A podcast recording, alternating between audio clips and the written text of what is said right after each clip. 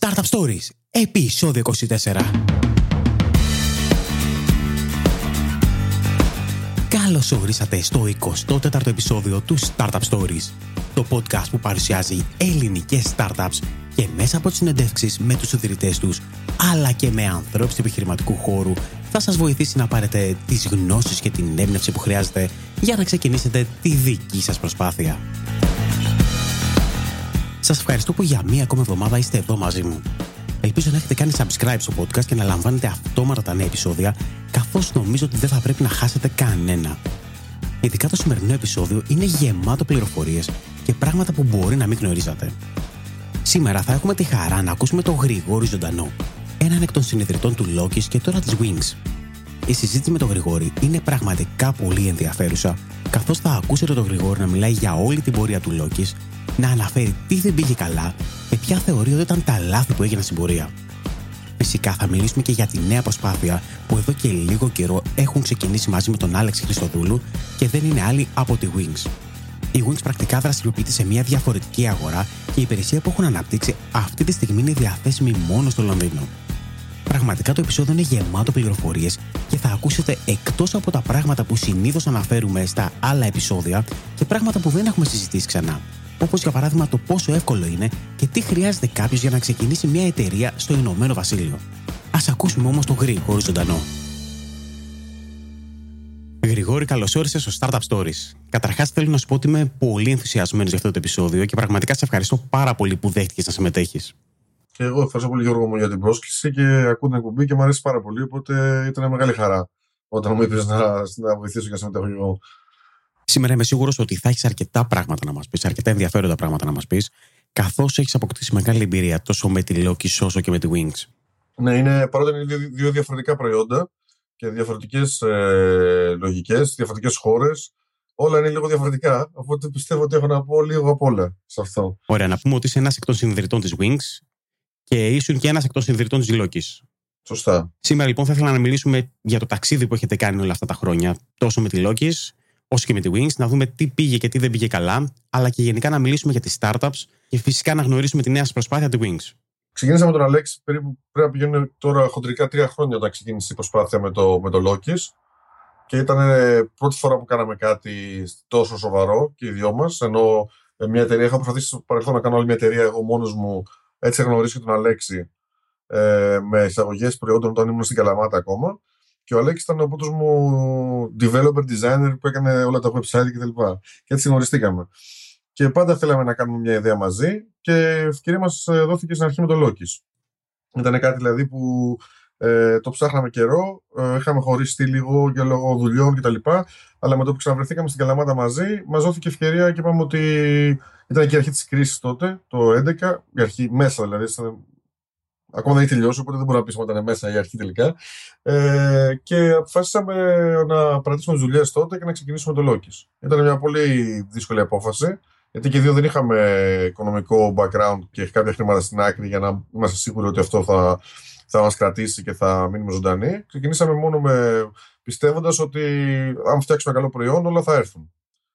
Δεν, δεν είναι ακριβώς έτσι. Ήταν και στην αρχή ήμασταν τυχεροί γιατί πέσαμε πάνω και στα Jeremy Funds, όπου ήταν, υπήρχαν χρήματα στην Ελλάδα και όπως πιστεύω και τώρα. Ήταν μια καλή έτσι, περίοδος τότε. Και έτσι μπορέσαμε να σηκώσουμε πρώτα 60.000 ευρώ, που ήταν πάρα πολύ σημαντικά για μας, για να μπορέσουμε να έχουμε και έστω ένα cost of living, ας πούμε, να, να πληρωνόμαστε για αυτό το πράγμα και να προσπαθήσουμε να κάνουμε το λόγο όσο μεγαλύτερο γίνεται. Αυτό πότε ήταν. Αυτό ήταν, ξεκινήσαμε νομίζω Οκτώβριο του 2011. Και η ιδέα του Λόκης δεν έχουμε μιλήσει καθόλου γι' αυτό. Θες να πεις έτσι λίγα λόγια τι έκανε το Λόκης; Το Λόκης ε, εξυπέρασε από πολλά κύματα. Στην αρχή η ιδέα ήταν ε, ότι θέλουν να φτιάξουν μια εφαρμογή για τουρίστες, όπου θα ρωτούσε κάποιος ε, real time, ε, πραγματικό χρόνο, που θέλει να πάει στη μια νέα πόλη που θα επισκεπτόταν ε, για να πει καφέ, ποτό ή οτιδήποτε, και κάποιος άλλος θα το απαντούσε σε πραγματικό χρόνο, αλλά θα του πουλούσε το tip. Έτσι η αρχική ιδέα ήταν ότι θα πουλούσε κάποιος το tip. Γιατί πιστεύαμε ότι λόγω και ελληνικής κουλτούρας κτλ. ότι ο περισσότερος κόσμος δεν, δεν θα απαντάει. Αυτό ήταν ένα από τα μεγάλα λάθη που κάναμε. Γιατί στο, όταν κάναμε customer ε, development, οι περισσότεροι μας λέγανε γιατί να απαντήσω, γιατί να απαντήσω, αλλά κανείς ποτέ δεν μας είπε ότι. Ενώ μα λέγανε όλοι πολύ ωραία ιδέα, κανείς δεν είπε ποτέ ότι δεν θα ρωτήσω. Το πρόβλημα μας ήταν ερωτήσεις τόσο πολύ και όχι απαντήσεις. Το οποίο δεν το ανακαλύψαμε νωρίς αυτό δυστυχώς. Τα επόμενα βήματα λοιπόν ποια ήταν. Ε, όταν ε, αποφάσισαμε τελικά ότι θα, κάνουμε, θα ξεκινήσουμε το λόγο και σαν αρχική ιδέα, όπως σου είπα, που θα πουλούσε κάποιος recommendation ή κάποιος άλλος θα αγόραζε, ε, αποφάσισαμε να παρηθούμε τις δουλειές μας και οι δύο, εγώ και ο Αλέξης. Ο Αλέξης ήταν και πιο δύσκολο γιατί ήταν και δημόσιος υπάλληλος. Και ανεβήκαμε στην Αθήνα, γιατί ήμασταν και δύο στην Καλαμάτα τότε, ε, να ξεκινήσουμε να φτιάξουμε ένα prototype και να γνωρίσουμε τον κόσμο λίγο στο Open Coffee και αυτά, γιατί δεν ξέραμε κανένα, λόγω ότι δεν ήμασταν στην Αθήνα. Και να δούμε τι γίνεται στο ελληνικό startup οικοσύστημα, ας από κοντά. Αυτό πήγε αρκετά καλά. Μέσα στους πέντε πρώτους μήνες καταφέραμε να, να σηκώσουμε και τα πρώτα χρήματα από το Open Fund, που ήταν 60.000 ευρώ. Είχαμε φτιάξει το πρώτο type, το κομμάτι, επειδή ήταν marketplace αυτό που φτιάχναμε, είχαμε φτιάξει το κομμάτι των, ε, των tips, δηλαδή είχαμε βάλει όλους αυτούς που θα έδιναν τα tips και είχαν περάσει πολλά πράγματα μέσα. Δηλαδή δεν χρησιμοποιούσαμε το API τίποτα δυστυχώς. Το είχαμε σκεφτεί να το κάνουμε από την αρχή. Άλλο ένα λάθος. Και είχα μαζέψει ε, μέσα σε ένα μήνα, ενάμιση περισσότερα ε, μέρη από ότι είχε το TripAdvisor στην Αθήνα. Και αυτό μας έδωσε μια όθηση ότι πάμε πολύ καλά, γιατί ο κόσμος το είχε αγκαλιάσει. Δηλαδή, ήταν πάρα πολλοί κόσμο που έβαζε περίπου 2-3 άτομα που βάζανε ε, από μέσο όρο τουλάχιστον 10 μαγαζιά ο καθένας. Με αυτά που μου λες, καταλαβαίνω ότι ήταν μια πάρα πολύ καλή αρχή. Ήταν πάρα πολύ αισιόδοξη αρχή. Ο κόσμος αγκάλιασε αμέσως την προσπάθεια και από ό,τι θυμάμαι καλά, και ο τύπος είχε αγκαλιάσει την προσπάθεια. Θυμάμαι ένα πολύ μεγάλο μπα που είχε δημιουργηθεί εκείνη την εποχή γύρω από το Loki. Ε, βοηθάει γιατί είναι και social, αλλά όταν κάτι είναι social σχέση με το Wings τώρα που δεν είναι.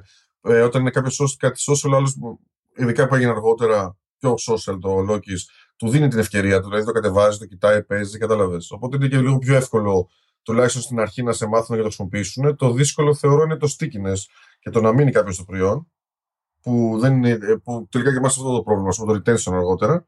Ε, και εκεί πιστεύω είναι το μεγαλύτερο πρόβλημα άμα κάνεις μια εφαρμογή που είναι έτσι πιο social. Οπότε τώρα βρισκόμαστε χρονολογικά στην περίοδο. Εμείς παίρνουμε την πρώτη χρηματοδότηση το 2012 πλέον, νομίζω γίνεται. Και είναι ε, 12 τώρα ή 13. Νομίζω ή 12-13 και είναι και. Είναι, είναι σίγουρα Φεβρουάριος που τα πρώτα χρήματα.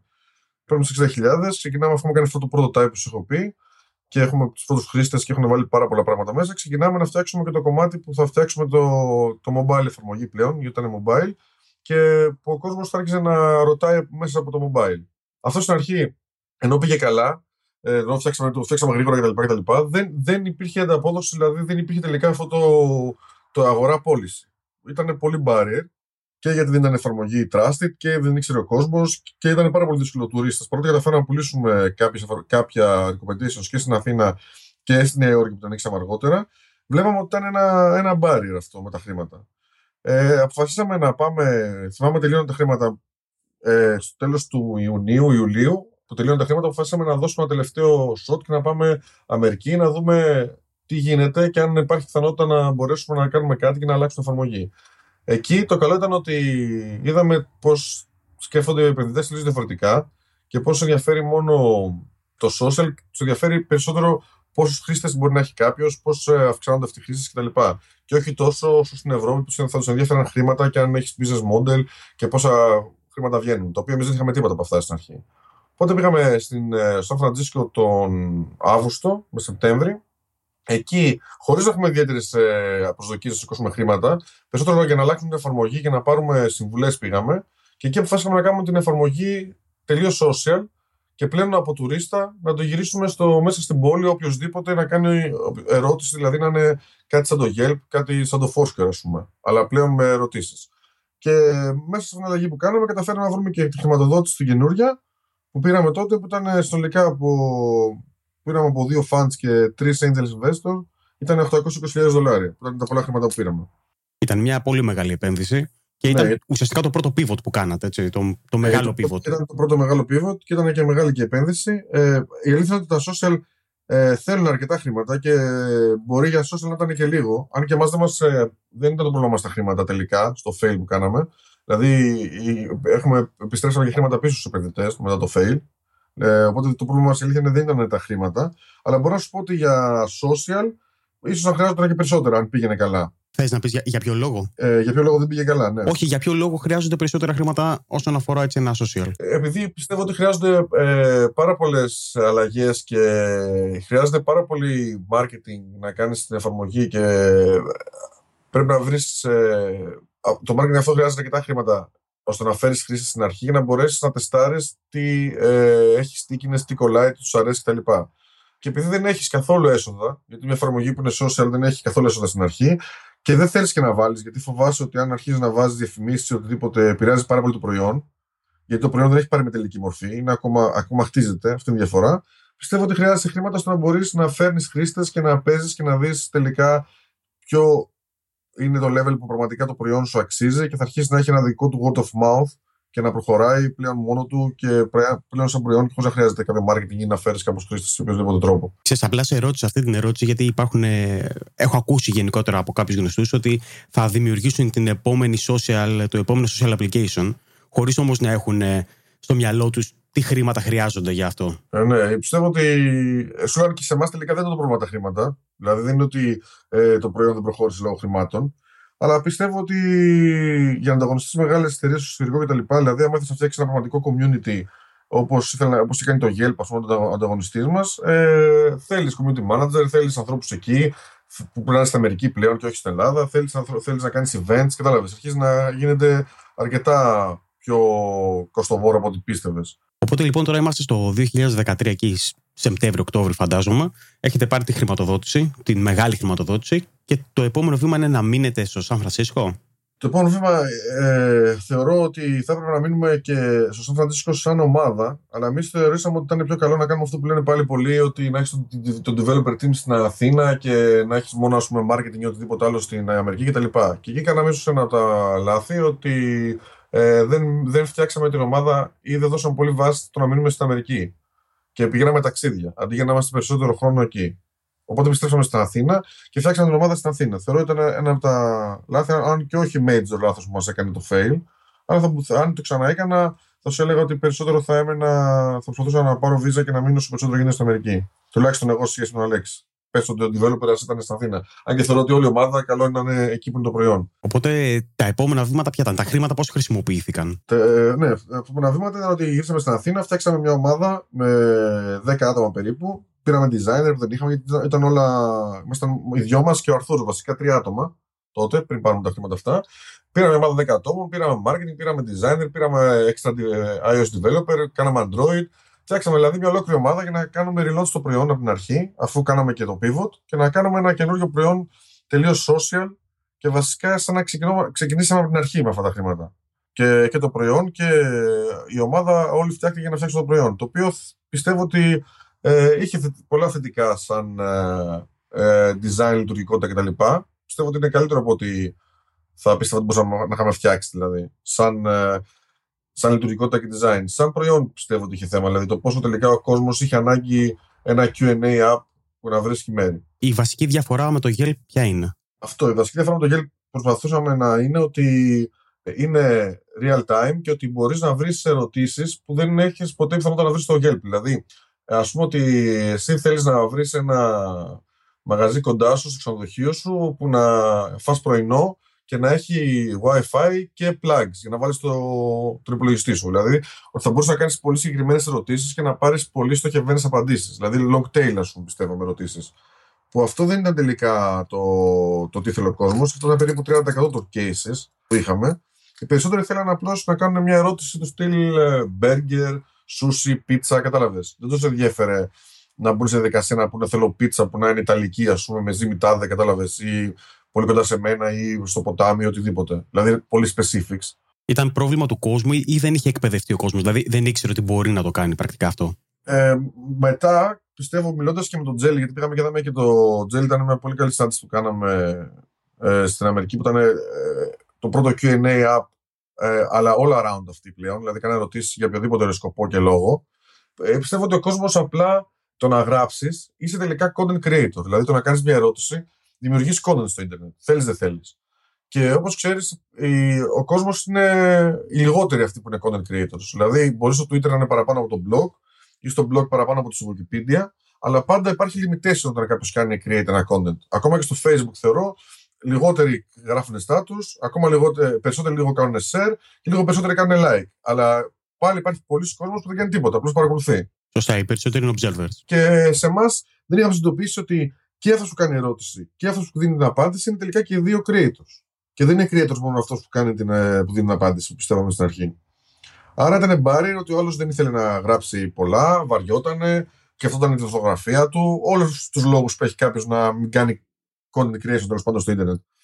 Και αυτό ήταν το δυσκολία μας εμάς, ότι τελικά το πρόβλημα μας ήταν οι ερωτήσεις. Ενώ όλοι πίστευαν στην αρχή ότι ο κόσμος δεν θα απαντάει. Ο κόσμος απαντούσε πάρα πολύ. Δηλαδή υπήρχε μια βάση που ήθελε να απαντάει, απαντούσε συνέχεια και μπορούσε να, κάνει, να τροφοδοτήσει πάρα πολλές ερωτήσεις αυτή η βάση, δηλαδή πιστεύω. Δεν ήταν ποτέ πόσο ακριβώς, αλλά το πρόβλημα ήταν ότι δεν είχαμε ερωτήσεις. Δηλαδή, έμπαινε ο κόσμος και δεν ήθελε να ρωτήσει πράγματα. Ήθελε να χαζέψει, ήθελε να, δηλαδή, να βρει κάτι όποτε κάνει και στο Yelp. Οπότε χάσαμε την ειδοποιώ διαφορά μας τελικά. Άμα το αλλάζαμε αυτό. Και πότε πήρατε την απόφαση να σταματήσετε την υπηρεσία, Όταν αποφασίσαμε ότι είδαμε ότι τελικά το πρόβλημα μας ήταν αυτό, που είχαμε προσπαθήσει με content restrictions, με διάφορα πράγματα να αυξήσουμε την ε, δυνατότητα και την ευκολία του να κάνεις ερώτηση, όταν είδαμε ότι αυτό δεν, δεν μπορούσαμε να το αυξήσουμε με τίποτα, δηλαδή κάναμε update στο update σχεδόν κάθε εβδομάδα, ίσως να ήταν και λάθος, να ήμασταν υπερβολικοί σε αυτό. Όταν το παρατηρήσαμε αυτό και σιγουρευτήκαμε, αποφασίσαμε να κάνουμε ένα pivot σε micro reviews στην αρχή. Όταν είδαμε ότι τα micro reviews δεν είναι τίποτα παραπάνω από ένα μικρό Yelp και ήθελε πάρα πολύ data για να ανταγωνιστείς μετά το Yelp ή το Foursquare, χωρίς να βρίσκουμε ένα καθαρό πλεονέκτημα και ένα δυνατό ε, advantage ας πούμε, ε, στην εφαρμογή τη δικιά μας, είχαμε πει από την αρχή τον Αλέξη ότι όταν δεν θα έχουμε καμία ιδέα και τίποτα καινούριο να δοκιμάσουμε, θα το, θα το σταματήσουμε. Οπότε σε ένα άλλο ταξίδι προς ε, τον επόμενο Σεπτέμβριο που πήγαμε στην Αμερική ξανά για να δούμε κόσμο και να μιλήσουμε για να δούμε τους χρήστες μας και να πάρουμε feedback, είδαμε ότι δεν είχαμε κάποια ιδέα προς τα πού να το στρίψουν το προϊόν τη στιγμή που το QA πλέον μετά από δύο μισή χρόνια προσπάθειες πέθανε. Δηλαδή ε, είχε πολλά προβλήματα. Γι' αυτό και σχεδόν κανένα QA app δεν έχει πιάσει, ας πούμε, ειδικά real time. Μπορεί να πεις το core έχει πιάσει, κατάλαβες. Αλλά δεν είναι real time. Οπότε εκεί αποφασίσαμε ότι μάλλον το QA μοντέλο δεν δουλεύει και αφού δεν είχαμε κάτι άλλο να δοκιμάσουμε και δεν είχαμε μάθει κάτι ώστε να ενώ ένα, καινούριο, ένα καινούριο μοντέλο ή να βρούμε κάτι άλλο, αποφασίσαμε παρότι είχαμε κάποια χρήματα στην τράπεζα να τα επιστρέψουμε στους επενδυτές και να κλείσουμε την εταιρεία. Πόσο δύσκολη ήταν αυτή η απόφαση, όταν ένας founder έχει αφιερώσει ένα αρκετά μεγάλο κομμάτι της ζωής του πάνω σε ένα έργο; Είναι πολύ δύσκολη στην αρχή και πάντα σε ρωτάνε όλοι πότε ξέρεις ότι πρέπει να το σταματήσεις.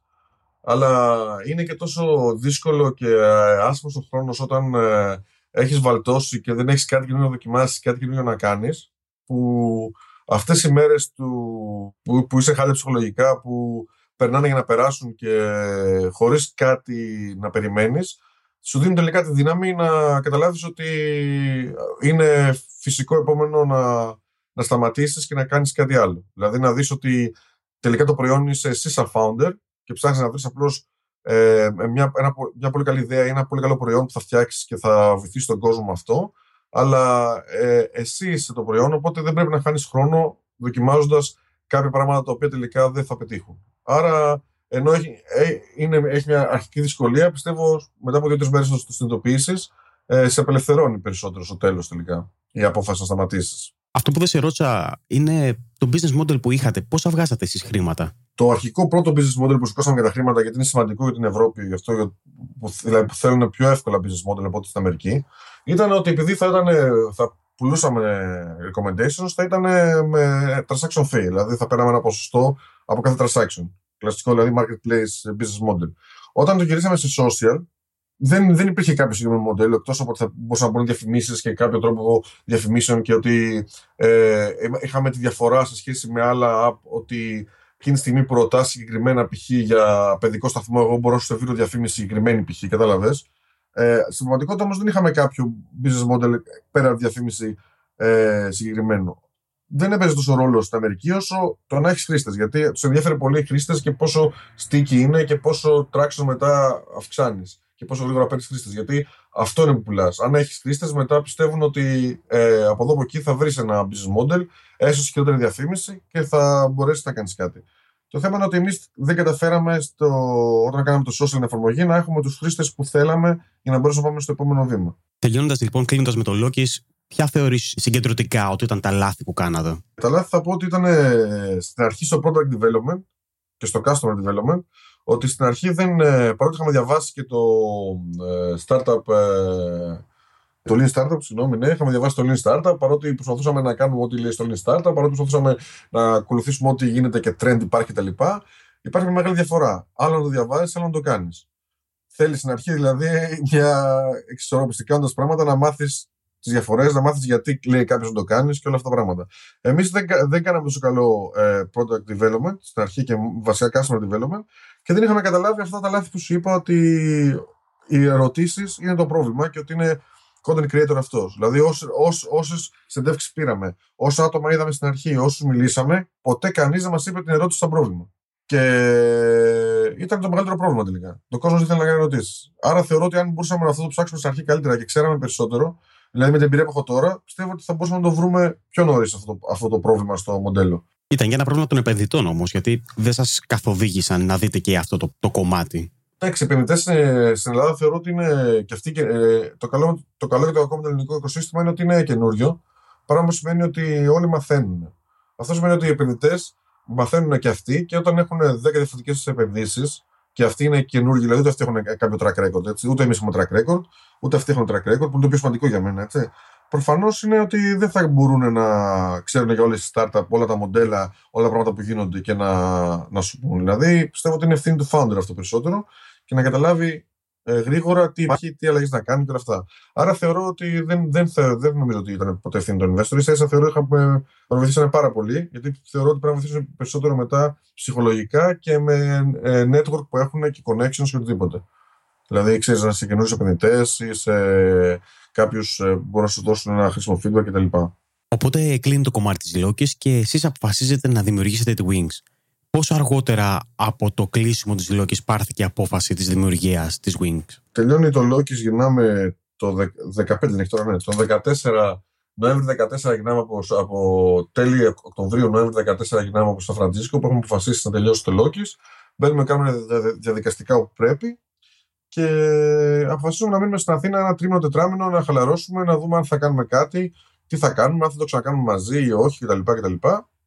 Και αφού περνάει ένα τρίμηνο τετράμινο, είχαμε δει το Wings στην Αμερική. Το είχαμε χρησιμοποιήσει για να στείλουμε κάποια αντικείμενα του Loki που λόγω που κλείσαμε πρέπει να γυρίσουμε στην Ελλάδα.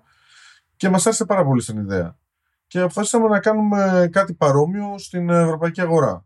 Έτσι αποφασίσαμε μέσα σε ένα τρίμηνο, δηλαδή τετράμινο, να φύγουμε και να έρθουμε στο Λονδίνο που, ήταν τις που είναι τις μεγαλύτερες αγορές σε parcels, ας πούμε, στο, στην Ευρώπη. Τι ακριβώς κάνει το Wings? Ναι, το Wings είναι μια εφαρμογή ε, που σε βοηθάει να στείλεις. Ε, έχει σαν στόχο το τελικό καταναλωτή που θέλει να στείλει ε, ένα δέμα ε, οπουδήποτε στον κόσμο. Ή μέσα στην ίδια τη χώρα ή κάπου αλλού. Δηλαδή, πες ότι θέλει να στείλεις ένα δέμα από την Αθήνα, μάλλον το Λονδίνο είμαστε εμείς τώρα, στην Αθήνα.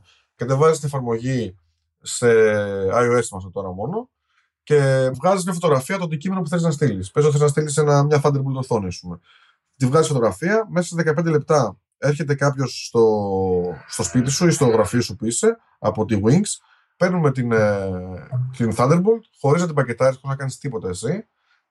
Την φέρνουμε στην αποθήκη τη δικιά μας, την πακετάρουμε με όσο πιο optimal ε, τρόπο γίνεται, δηλαδή να κοστίζει όσο λιγότερο γίνεται από άποψη ογκοχρέωσης, δηλαδή να είναι προσωπημένο ε, όγκος στο πακετάρισμα που θα κάνουμε και ψάχνουμε να βρούμε τον καλύτερο, την καλύτερη τιμή, ε, τον καλύτερο carrier για να πάει π.χ. στην Ελλάδα. Αν εσύ έχεις επιλέξει σαν χρήστης ότι θέλεις να πάει next day στην Ελλάδα, θα σου βρούμε το πιο φθηνό next day carrier για Ελλάδα και θα το στείλουμε ε, από εμάς. Εσύ θα πληρώσεις την ε, τιμή κανονικά, το retail που θα πλήρωνες άμα έχεις χρησιμοποιήσει π.χ. UPS, αν πέσω ότι αυτή είναι φθηνότερη, και θα πληρώσεις και 5 λίρες ως ε, φύ σε εμάς που ήρθαμε να την παραλάβουμε και να την πακετάρουμε. Οπότε πρακτικά αυτό που κάνετε είναι ότι προσφέρετε πάντα την optimal τιμή, την φθηνότερη τιμή. Σωστά. Και παίρνετε το προϊόν και τα πακετάρετε και τα συσκευάζετε ουσιαστικά να τα στέλνετε εσείς. Ναι, δηλαδή σου γλιτρώνουμε το hustle και το χρόνο, το να περιμένεις στην ουρά κάποιο ταχυδρομείου, το να πας να αγοράσεις πακέτο και να το κάνει να, να πακετάρεις, το να πρέπει να, αν μιλήσεις με courier, να περιμένεις σπίτι σου, γιατί αυτοί έχουν τουλάχιστον ένα παράθυρο 4-5 ωρών ή επόμενης μέρας. Οπότε πρέπει να κάνεις να μείνεις σπίτι, ας πούμε, για να το στείλεις. Δηλαδή, όλο αυτό το hustle το, του απλού ανθρώπου που θέλει να στείλει ένα, ένα δέμα και τελικά είναι πολύ πρόβλημα, που δεν έχει, το έχει πειράξει κανείς τα τελευταία 100 χρόνια, είναι αυτό που προλαμβάνουμε εμείς. Δηλαδή, με ένα μαγικό τρόπο, σαν να το μεταφέρουμε αυτό, σου λέμε ότι δεν θα ασχοληθείς με τίποτα, θα βγάλεις φωτογραφία και σε 15 λεπτά το αντικείμενο θα έχει φύγει, θα έχουν συμπληρωθεί ώρα, ακόμα και custom, custom forms, άμα χρειαστεί. Όλα τα αναλαμβάνουμε εμείς. Και είπες είναι αυτή τη στιγμή διαθέσιμη μόνο στο Λονδίνο η υπηρεσία; Ναι, ναι, αυτή τη στιγμή είναι μόνο στο Λονδίνο και όχι σε όλο το Λονδίνο αυτή τη στιγμή. Έχουμε ξεκινήσει από κάποιες περιοχές και προσπαθούμε να επεκταθούμε σιγά σιγά όσο μπορούμε και σε άλλες. Για ποιο λόγο επιλέξατε να, να ξεκινήσετε στο Λονδίνο και όχι στην Αθήνα; Ε, στην αρχή σκεφτόμασταν να ξεκινήσουμε Αθήνα, να πούμε αλήθεια. Όταν είδαμε ότι στην Αθήνα η αγορά των parcels είναι αρκετά μικρή σε νούμερα και μετά στην αρχή θέλαμε να βρούμε κάποιους χρήστες που να κάνουν ε, συνεχώς παραγγελίες, όπου αυτοί είναι συνήθως οι base sellers, έτσι sellers κτλ. Αυτή στην Ελλάδα δεν είναι τόσο, δυνατή, τόσο δυνατό community και τα αντικείμενα που στέλνουν είναι αρκετά μικρά. Δηλαδή, μπορεί να ραματώσουμε, αμπρελό και διάφορα πράγματα. Ε, Εμείς θέλαμε όσο μεγαλύτερο αντικείμενο, τόσο πιο μεγάλο κέρδος για μας και τόσο ε, πιο χάσιλ για τον πελάτη για να το στείλει. Δεν είναι, δηλαδή, παίρνω ένα φάκελο, το βάζω μέσα με μπάμπι και το στέλνω, άμα είναι π.χ. ένα jewelry ή κάτι που το φτιάχνουμε στην Ελλάδα. Οπότε είδαμε ότι στην Ελλάδα η αγορά ήταν πάρα πολύ μικρή και φοβηθήκαμε μήπως φτιάξουμε και ένα προϊόν ε, για μια αγορά που διαφέρει αρκετά. Π.χ. εδώ, ας πούμε, έχει 20% πελατών είναι άτομα που κάνουν online returns από e-shops. Στην Ελλάδα το online return δεν υπάρχει τόσο πολύ. Έχεις δίκιο. Δηλαδή, και είπαμε ότι όλε αυτές οι διαφορές θα μας έκαναν να φτιάξουμε ένα προϊόν διαφορετικό στην Ελλάδα από ό,τι στην Αγγλία. Και επειδή θεωρούμε ότι η Αγγλία ταιριάζει περισσότερο με τις υπόλοιπες μεγάλες ευρωπαϊκές χώρες όπως το Βερολίνο, ε, Μαδρίτη, οτιδήποτε, ε, αποφάσισαμε να έρθουμε εδώ. Αυτή τη στιγμή πόσα άτομα έχει η ομάδα Wings? Η ομάδα Wings πάλι δύο είμαστε με Αλέξη εδώ, συν τους οδηγούς, που είναι έξι άτομα. Οι οδηγοί θεωρούνται εξωτερικοί συνεργάτες; Είναι contractors που είναι με ποδήλατο αυτή τη στιγμή που πηγαίνουν να παραλαμβάνουν τα αντικείμενα. Έχεις δημιουργήσει εταιρείες τόσο στην Ελλάδα όσο και στις ΗΠΑ και τώρα στην Αγγλία; Σωστά. Πόσο εύκολο είναι να ξεκινήσει μια εταιρεία σε κάθε μία από αυτές τις χώρες; Ε, θα έλεγα ότι πιο δύσκολο είναι στην Ελλάδα, χωρίς να είναι barrier, απλώς είναι πιο δύσκολο και έχει περισσότερο, περισσότερο κόστος ε, από το day one. Ενώ θα έλεγα ότι είναι πιο εύκολο στην, ε, στην Αμερική και στην Αγγλία. Στην Αγγλία περισσότερο επειδή είμαστε και Ευρωπαίοι, ότι τελικά είναι πιο εύκολο να ανοίξει στην Αγγλία. Τι χρειάζεται για να δημιουργήσει μια εταιρεία στην Αγγλία; Online μπαίνεις σε ένα, σε μια, σε μια, σε ένα register για. Εμείς κάναμε limited, σαν ένα ΑΕ, ας πούμε, και μέσα σε 10 λεπτά συμπληρώνεις κάποια στοιχεία. Βασικό να έχεις μια διεύθυνση Αγγλία, όπου υπάρχουν site που λέγονται virtual office, όπου μπορεί να είναι και μια διεύθυνση. Είναι σαν, δηλαδή είναι κάποια γραφεία τα οποία έχουν γραμματείς και ε, θα αναλαμβάνουν την αλληλογραφία σου. Αφού πάρεις λοιπόν μια διεύθυνση από ένα virtual office, μετά μέσα σε 10-15 λεπτά συμπληρώνει ε, μια online αίτηση και σε μια-δύο μέρες έχεις το νούμερο, το company register που λένε εδώ, πούμε, και έχεις πλέον εταιρεία έτοιμη. Κάτσε από την Ελλάδα δηλαδή. ναι, το στην Ελλάδα. Το, πρόβλημα είναι, το δύσκολο πρόβλημα είναι και εδώ και στην Αμερική το να ανοίξεις λογαριασμό, το bank account. Που πρέπει να πας φυσικά εκεί. Άρα, άμα χρειάζεται να ανοίξεις ε, λογαριασμό, και δεν είναι μια εταιρεία που θα τη φτιάξεις και θα έχει μια ελληνική οτιδήποτε και δεν θα χρειαστεί να ανοίξεις bank account, είναι λίγο δύσκολο ότι πρέπει να έρθεις εδώ. Πρέπει να έχεις εκεί και να, πρακτικά να έχεις μια μόνιμη κατοικία, φαντάζομαι. Στην Αγγλία είναι το πρόβλημα μετά της μόνιμης κατοικίας. Στην Αμερική δεν, δεν, δεν, δεν μας δημιουργήσε πρόβλημα αυτό. Δεν, δεν ξέρω αν υπάρχει, αλλά εμάς δεν μας δημιουργήθηκε πρόβλημα με μόνιμη κατοικία στην Αμερική. Οπότε ανοίξαμε σχετικά εύκολα λογαριασμό. Βέβαια πήγαμε και με, με intro στην Αμερική, οπότε δεν ξέρω σίγουρα αν είναι έτσι. Στην Αγγλία που πήγαμε χωρίς intro, χωρίς τίποτα, ήταν πρόβλημα ότι θε, έπρεπε να έχουμε μια μόνιμη κατοικία. Το οποίο είναι λίγο δύσκολο στην Αγγλία, γιατί άμα έρθεις και δεν ξέρεις κανέναν, είναι και δύσκολο ακόμα και να νοικιάσεις. Δηλαδή, να καταλάβεις τώρα, έχουμε προπληρώσει 6 μήνες στο σπίτι που μένουμε. Γιατί επειδή δεν ξέραμε και δεν είχαμε reference, δεν σου νοικιάζουν εύκολα ούτε το σπίτι. Οπότε είναι αρκετά λίγο δύσκολο αυτό το κομμάτι. Άρα τελικά, ε, ενώ δεν είναι δύσκολο να ανοίξεις εταιρεία, ε, οι υπόλοιποι, τα υπόλοιποι παράγοντες το κάνουν, ε, το δυσκολεύουν. Γι' αυτό τώρα γράφηκα και στη Εστονία, σε αυτό το e Εστόνια, να δω πώς έχει διαφορά. Εσείς ε, έχετε νοικιάσει χώρο εκεί πέρα ως αποθήκη; Εμείς αυτή τη στιγμή δουλεύουμε το σπίτι. Είναι λίγο πιο μεγάλο το σπίτι που πήραμε και έχουμε ένα κομμάτι του σαλονιού πέσα και το περισσότερο το έχουμε κάνει αποθήκη. Δηλαδή έχουμε ένα πάγκο ειδικό εργασίας, έχουμε κουτιά, έχουμε ζυγαρίσει κλπ. Και περιμένουμε να δούμε ακριβώς πόσο θα μεγαλώσει το demand και πού ακριβώς έχουμε το περισσότερο του demand μέσα στο Λονδίνο, ώστε να κάνουμε σε ένα βέλτιστο σημείο την ε, αποθήκη μας.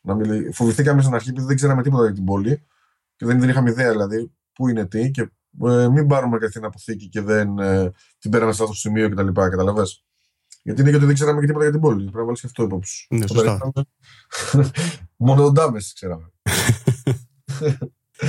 και πρακτικά εσείς τώρα χρήματα βγάζετε από τις 5 λίρες που είναι Εμείς ε, το, το business model της εταιρείας είναι πολύ καλό. Δεν είναι 5 λίρες. Οι 5 λίρες είναι θεωρητικά για να πληρωθεί ο, ο driver και στην αρχή το κάνουμε wave σε πάρα πολλές περιπτώσεις, ειδικά για αρχή για marketing reasons. Το business model μας είναι ότι εμείς κάνουμε με, με, με, τα carriers, κάνουμε uh, business contracts, δηλαδή έχουμε uh, π.χ. στα 10.000 πακέτα, 65% discount από τη UPS. Οπότε παίρνουμε ένα discount εμείς, δηλαδή στέλνουμε, στέλνεις εσύ π.χ. μια οθόνη που κοστίζει 100 λίρες να το στείλεις στην Αμερική. Ε, Πληρώνεις ε, από τις 100 αυτές λίρες, τις ε, 65 μπορεί να τις παίρνουμε εμείς για να την πάμε ένα μίλι μέσα στην πόλη. Και τις υπόλοιπε 35 τις παίρνει όλοι οι άλλοι που θα την πάνε στο Σαν Φραντζίσκο π.χ. Άρα έχει πολύ καλό business model. Ο πελάτη πληρώνει αυτό που θα πλήρωνε έτσι και αλλιώς. Απλά εσείς ε, εκμεταλλεύεστε την έκπτωση λόγω του μεγάλου όγκου που στέλνετε. Σωστά. Αυτό, αυτό είναι το business model.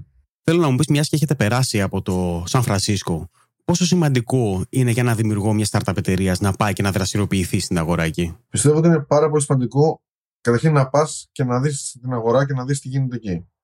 Δηλαδή, σου αλλάζει perception πάρα πολύ, καταλαβαίνεις πάρα πολλά πράγματα. Είναι πάρα, πάρα πολύ, πολύ σημαντικό. Να δεις έστω τι γίνεται, ποιοι είναι, ποιοι είναι οι παίχτε κτλ. Μετά παίζει ρόλο το να δραστηριοποιηθείς ή όχι, παίζει καθαρά ρόλο με το τι εφαρμογή έχεις και θες να κάνεις. Δηλαδή, αν θες να κάνεις ένα SaaS, ε, δεν ξέρω, για τράπεζες και μπορεί να είναι καλύτερο να πας και αλλού. Ε, αλλά όσο πιο social πράγματα πιστεύω και όσο πιο ε, consumer based πράγματα, θεωρώ ότι είναι must να πας εκεί. Δηλαδή, δεν νομίζω ότι μπορείς να κάνεις εύκολα κάτι consumer χωρίς να έχεις πάει εκεί. Εκτός και αν είναι για πολύ συγκεκριμένη αγορά και για πολύ διαφορετικές συνθήκες. Αλλιώς θεωρώ ότι πρέπει να ξεκινήσεις από εκεί. Εκεί θα δει και του ανταγωνιστές σου. Δηλαδή, σκέψω ότι εμείς ένα πάλι τα λάθη που κάναμε είναι ότι το Yelp στην πραγματικότητα δεν το είχαμε δει μέχρι να πάμε Αμερική. Έτσι. Δηλαδή, ο κύριος ανταγωνιστή μας, γιατί αν πεις ότι θα κάνει μια εταιρεία μεγάλη, κοιτάς τουλάχιστον αυτό που είναι στο χρηματιστήριο, όπως ήταν το Yelp, όταν ήμασταν στο Loki, και εμείς το Yelp στην Ελλάδα δεν μπορείς να το δει. Δεν μπορείς να το δεις. Και στην Ευρώπη γενικά, μόνο στο Λονδίνο νομίζω υπάρχει και δεν πάει και πολύ καλά. Άρα, αν δεν πας εκεί, δεν μπορείς να δεις ούτε καν τους μεγάλους παίχτες. Δηλαδή, σκέφτομαι μέχρι πρόσφατα το Spotify στην Ελλάδα δεν υπήρχε. Άρα, αν ήθελε να κάνεις μια μουσική εφαρμογή, ε, πώς θα δεις τους ανταγωνιστέ σου; Από την ελληνική αγορά. δεν μπορεί να το χρησιμοποιήσεις καν. Δεν ξέρω αν καταλαβαίνεις να σου Έχεις δίκιο, ναι, ναι, ναι, καταλαβαίνω απόλυτα. το Netflix, ας πούμε, δηλαδή δεν μπορεί να φέξεις κάτι για τηλεόραση στην Ελλάδα τη στιγμή που δεν έχεις ούτε Netflix ούτε τίποτα. Πρέπει να είσαι ε, λίγο Ινδιάνος, να σκέφτεσαι μόνος τι υπάρχει, τι νόη είναι κτλ.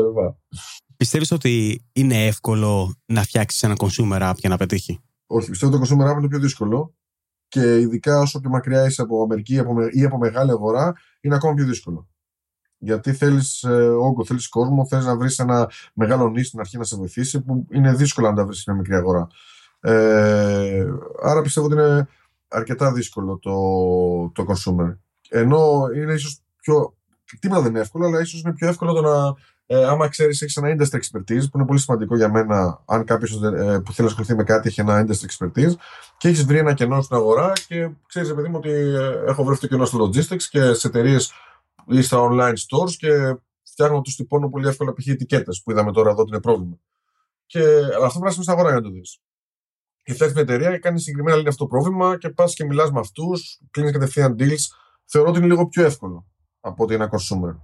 Πηγαίνοντας πίσω στη Wings, έχετε πάρει κάποια χρηματοδότηση αυτή τη στιγμή; Έχουμε πάρει 100.000 ε, λίρες από δύο angel investors. Αυτό που μου κάνει εντύπωση είναι ότι βλέποντας τη δική σας ομάδα, ε, νομίζω ότι έχετε δέσει μαζί με τον Άλεξ. Πόσο ναι. σημαντική θεωρείς ότι είναι η ομάδα στην επιτυχία ενός startup. Κρίνοντα και από, και από άλλους που έχω δει, αλλά και από όλα αυτά που έχω διαβάσει όπως και εσύ από μερικοί που θεωρούν είναι πάρα πολύ σημαντικό, πιστεύω ότι είναι πάρα, πάρα πολύ σημαντικό η ομάδα. Και εκτός από την ομάδα που είναι το πιο σημαντικό βασικά είναι οι, οι founders, οι δύο-τρει όσο Εγώ θεωρώ ότι πάνω από τρεις είναι πολύ δύσκολο. Φυσικά υπάρχει και γίνεται, όλα γίνονται. Αλλά θεωρώ ότι πάνω από τρεις είναι δύσκολο. Δηλαδή, ο, ο founder είναι πολύ δύσκολο να βρεις έναν άνθρωπο που να ταιριάζεις και να έχεις διαφορετικά ε, abilities, δηλαδή διαφορετικά skill ο καθένας, γιατί πρέπει να έχεις διαφορετικά skills. Άμα έχεις τα ίδια, δεν, δεν, δεν υπάρχει λόγος να συνεργαστείς. Και ενώ, ενώ έχεις διαφορετικά skills, να μπορείς ταυτόχρονα να, να έχεις το ίδιο mindset για business και να είσαι oriented, να πιστεύεις ότι θες να πας στο ίδιο σημείο και να θες να πας στην εφαρμογή στο ίδιο σημείο με τον άλλον. Αυτό είναι το πιο δύσκολο. Εμείς με τον Αλέξη έχουμε ένα. Δηλαδή, δεν φοβόμαστε να πούμε ότι π.χ. εμείς τσακωνόμαστε πάρα πολύ συχνά και θεωρούμε πολύ σημαντικό ότι να, πρέπει να τσακώνεσαι και, και μπορείς να τσακωθεί, γιατί πάντα παίρνουμε κοινές αποφάσεις. Άρα, ε, όλα αυτά τα λάθη που σου είπα και έχουμε κάνει, δεν θυμάμαι ποιος είχε πει τι κάθε φορά. Κατάλαβες; Δηλαδή, θυμάμαι ότι ε, έχουμε διαφωνήσει πάρα πολλές φορές και θα τσακωθούμε μέχρι να πείσει ο ένας τον άλλον. Αν δεν πιστεί κάποιος από τους δύο, δεν, δεν σταματάμε. Δηλαδή, δεν είναι πιθανό να πει κάποιος, OK, θα γίνει αυτό, αλλά εγώ δεν συμφωνώ. Κατάλαβες; Θα, θα πείσει πάντα ο ένας τον άλλον ακόμα και με τσακωμό και, και στο τέλος θα γίνει και των δύο κτήμα αυτή η απόφαση και θα προχωρήσουμε την απόφαση. Που αυτό το κάνει τόσο δυνατό που σου λέω μετά, τα θυμάσαι τα λάθη, δεν θυμάσαι πραγματικά ποιος από τους δύο είχε πει τι και ποιος πίστευε και οτιδήποτε. Άρα αισθάνεσαι ότι έχεις προχωρήσει σαν ε, ένας. Πολύ σημαντικό αυτό. Πάρα πολύ σημαντικό. Υπάρχει κάποια συμβουλή που θα έδινε σε κάποιον ο οποίος σκέφτεται να ξεκινήσει τη δική του προσπάθεια; Για παράδειγμα, τι θα έπρεπε να προσέξει και τι θα έπρεπε να αποφύγει; Θα, έδιν, θα, θα έδινα συμβουλή ότι πρέπει να προσέξει πάρα πάρα πάρα πολύ στην αρχή το προϊόν και την ιδέα. Δηλαδή, αυτό που λέμε ιδέα, αλλά όχι ιδέα ακριβώς όσο το value proposition και το πρόβλημα που θέλει να λύσει. Θα ήταν καλό, αν δεν έχει expertise, να μην πάει στην εύκολη λύση, πάνε όλοι κατευθείαν και εμείς στην αρχή. Είμαστε consumers, είμαστε, θα φτιάξουμε κάτι για consumers. Αυτό είναι το πιο δύσκολο.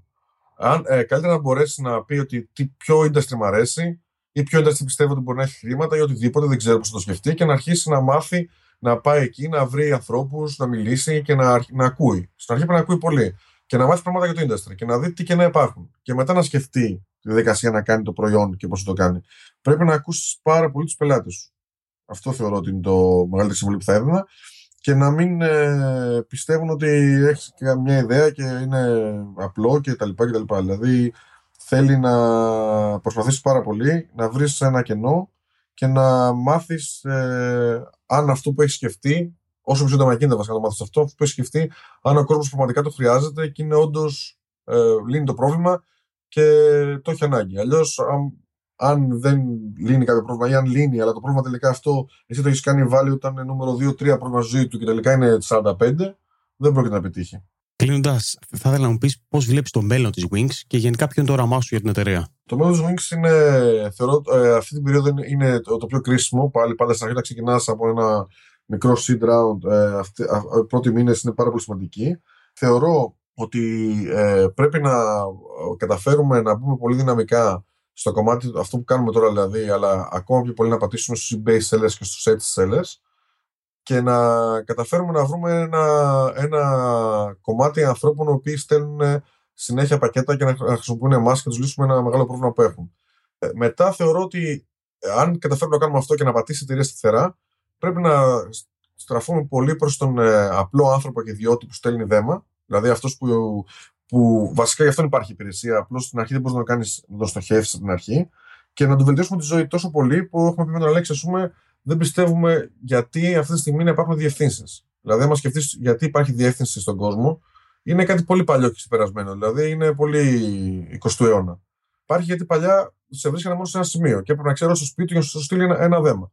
Γιατί τώρα που εσύ έχεις ε, smartphone, έχεις geolocation, ξέρουμε ακριβώς που είσαι και τι κάνεις, γιατί πρέπει να γράψει κάποια διεύθυνση για να έρθει το δέμα και να μην σε βρίσκουν και όλα αυτά και να μην μπορούμε να σε βρούμε κατευθείαν εκεί που είσαι, στη δουλειά σου, στο καφέ σου, οτιδήποτε, μιας και ξέρουμε ακριβώς που είσαι. Άρα θεωρούμε ότι μπορεί, μπορεί να φτάσει να αλλάξει τελείως το πώς στέλνουμε και πώς παραλαμβάνουμε δέματα με την τεχνολογία που υπάρχει σήμερα. Και θα θέλαμε να καταφέρουμε να, να κάνουμε με το Wings κάτι που να είναι απίστευτα απλό να στείλεις κάτι, ένα δέμα, και απίστευτα απλό στο μέλλον ίσως να το παραλάβεις κιόλας. Πραγματικά εύχομαι να, να το πετύχετε. Θα είναι κάτι πρωτοποριακό. Ναι, είναι πολύ μακριά αυτό ακόμα σε σχέση με το πώς είμαστε τώρα, αλλά ξέρεις, πάντα πρέπει να, για μένα να σκέφτεσαι το πολύ μακρινό και το αμέσως κοντινό. Δηλαδή να σκέφτεσαι το επόμενο μικρό βήμα που έχεις να κάνεις για να ζήσει εταιρεία και είναι και το πιο δύσκολο και να έχεις πάντα ένα μακρινό στόχο για να πεις ότι ξέρεις, προχωράω κάθε μέρα, κάθε μέρα και κάποια στιγμή θα φτάσω σε κάτι. Γρηγόρη, πραγματικά θέλω να σε ευχαριστήσω πάρα, πάρα πολύ σήμερα για το χρόνο σου και φυσικά για την ιστορία που μοιράστηκες μαζί μας τόσο Τζιλόκης όσο και Wings. Και εγώ, Γιώργο, μου ευχαριστώ πάρα πολύ για την πρόσκληση και θέλω να σου πω συγχαρητήρια. Ε, είναι πάρα πολύ σημαντική η δουλειά που κάνεις και λείπει από το χώρο των, ε, του ελληνικού οικοσύστημα, ας πούμε, και, θα, και πιστεύω ότι βοηθάει πάρα πολύ. Ευχαριστώ, σε ευχαριστώ πάρα πολύ. Θα ήθελε να μας πεις κλείνοντας πώς μπορεί κάποιος να σε βρει στα social media και φυσικά πώς μπορεί να βρει περισσότερες πληροφορίες για τη Wings; Ναι, στα social media είμαι νομίζω Greg Zondan στο Twitter. Ε, στο, στο, στο, Facebook είμαι Γρηγόριος Ζωντανός. Μπορεί να κάποιος θέλει άντρε οτιδήποτε και δεν έχω πρόβλημα να με ρωτήσω οτιδήποτε θέλει. Ε, μπορεί να μου στείλει ένα mail στο greg.wings.co.uk και το site μας για να δει κάποιος την εφαρμογή είναι ε, www.wings.co.uk Σε ευχαριστώ πάρα πάρα πολύ. Και εγώ. Α, αυτός ήταν λοιπόν ο Γρηγόρης Ζητανός. Ελπίζω να πιστεύετε ότι άξιζε το χρόνο σας η συζήτηση που σήμερα είχαμε. Ο Γρηγόρης μοιράστηκε μαζί μας σήμερα πολύτιμες πληροφορίες, αλλά και είπε πράγματα για τη Λόγκη τα οποία προσωπικά εγώ δεν γνώριζα. Επίσης, μέσα από τον Γρηγόρη, μάθαμε μία ακόμη νέα startup, αλλά και τη γνώμη του για αρκετά θέματα που αφορούν τους startup εταιρείες, όπως για παράδειγμα το πόσο σημαντική είναι η ομάδα ενός project. Αν θεωρείτε ότι δεν καλύψαμε όσα θέλατε να μάθετε και έχετε επιπλέον απορίες, τότε μπορείτε να τις γράψετε στα σχόλια του επεισοδίου που θα βρείτε στη διεύθυνση startupstories.gr κάθετος 24. Εναλλακτικά μπορείτε να γίνετε μέλος στο επίσημο group του Startup Stories στο Facebook και να αφήσετε εκεί τα σχόλιά σας απλά πηγαίνοντας στη διεύθυνση startupstories.gr κάθετος Facebook group. Αν μαζευτούν αρκετά σχόλια, εγώ μπορώ να κάνω κάποιο δεύτερο επεισόδιο με τον Γρηγόρη για να καλύψουμε τα πάντα. Θέλω να μάθω πραγματικά τα σχόλιά σας και επίσης θα ήθελα να δω τις προτάσεις σας για άλλα ελληνικά startups που θα θέλετε να ακουστούν στο Startup Stories.